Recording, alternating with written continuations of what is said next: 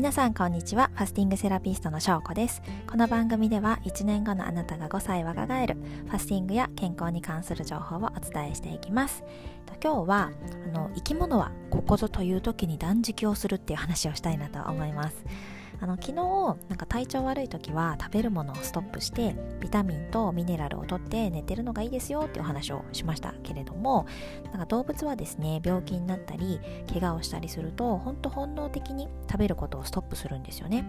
でじーっとして体の回復を待つっていうなんかこうね誰に教わったわけでもないのにちゃんと体の仕組みを知っているっていう感じでね動物たちはすごいなと思います。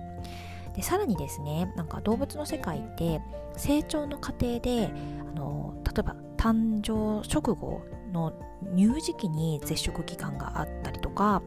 あとは成長してこう発情期にあんまり食べなくなったりとかあとは冬眠する動物は冬眠中はねもちろん何も食べなかったりとかっていう感じで何でしょう人生の節目っていうんですかねぐっとこう成長する時にこう断食をしているんですよ。で例えばあの蝶々とかガとかの場合あの幼虫時代はもう何度も脱皮をして発育していきますけどもこう脱皮中って餌を食べないしあとはそのさなぎの中に入っているさなぎの間っていうのかな？もう2週間くらいもう絶食状態を続けていてでその後にこう晴れて浮かして全く違う形に成長しますよね。あとねあのオタマジャクシがカエルになる前の数日間も食べなくなるそうですよ。でこれまたね食べない間にオタマジャクシからカエルっていうねもう全く違う形にめちゃくちゃ成長するじゃないですか。でねこの辺で何を言いたいかっていうとあの生き物の成長過程でこういう思いっきり形が変わるような成長フェーズの時ってこう新たな細胞を生み出す作業と不要な細胞を処理する作業っていうのがもう同時にものすごいスピードで行われることになるんですよね。でその時にはその細胞がめちゃめちゃ生まれ変わる時は食べることをこうやめることが必要なんだっていうことなんですよね。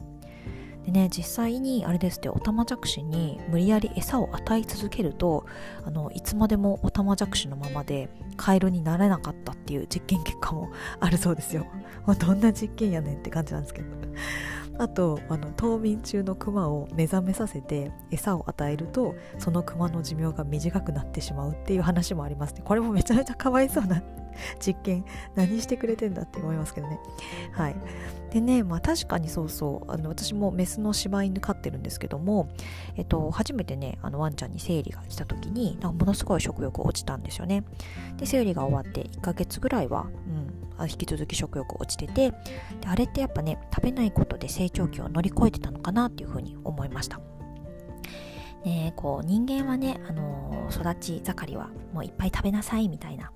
ことがありますし実際ね16歳ぐらいまではやっぱりしっかり食事から栄養を取らないとダメですけどもこう私たちなんか大人になった私たちが成長していくためには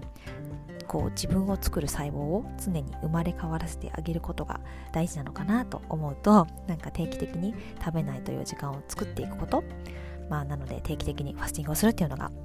えー、いいんじゃないかなと思いましたので私も引き続き続けていきたいなと思いました。はい。というわけで今日はなんかちょっとなんですかね豆知識的な話でしたけども、えっと、生き物はここぞという時に断食をするというお話をさせていただきました。はい。今日も最後まで聞いていただいてありがとうございます。また明日も聞いてもらえたら嬉しいです。ではでは失礼します。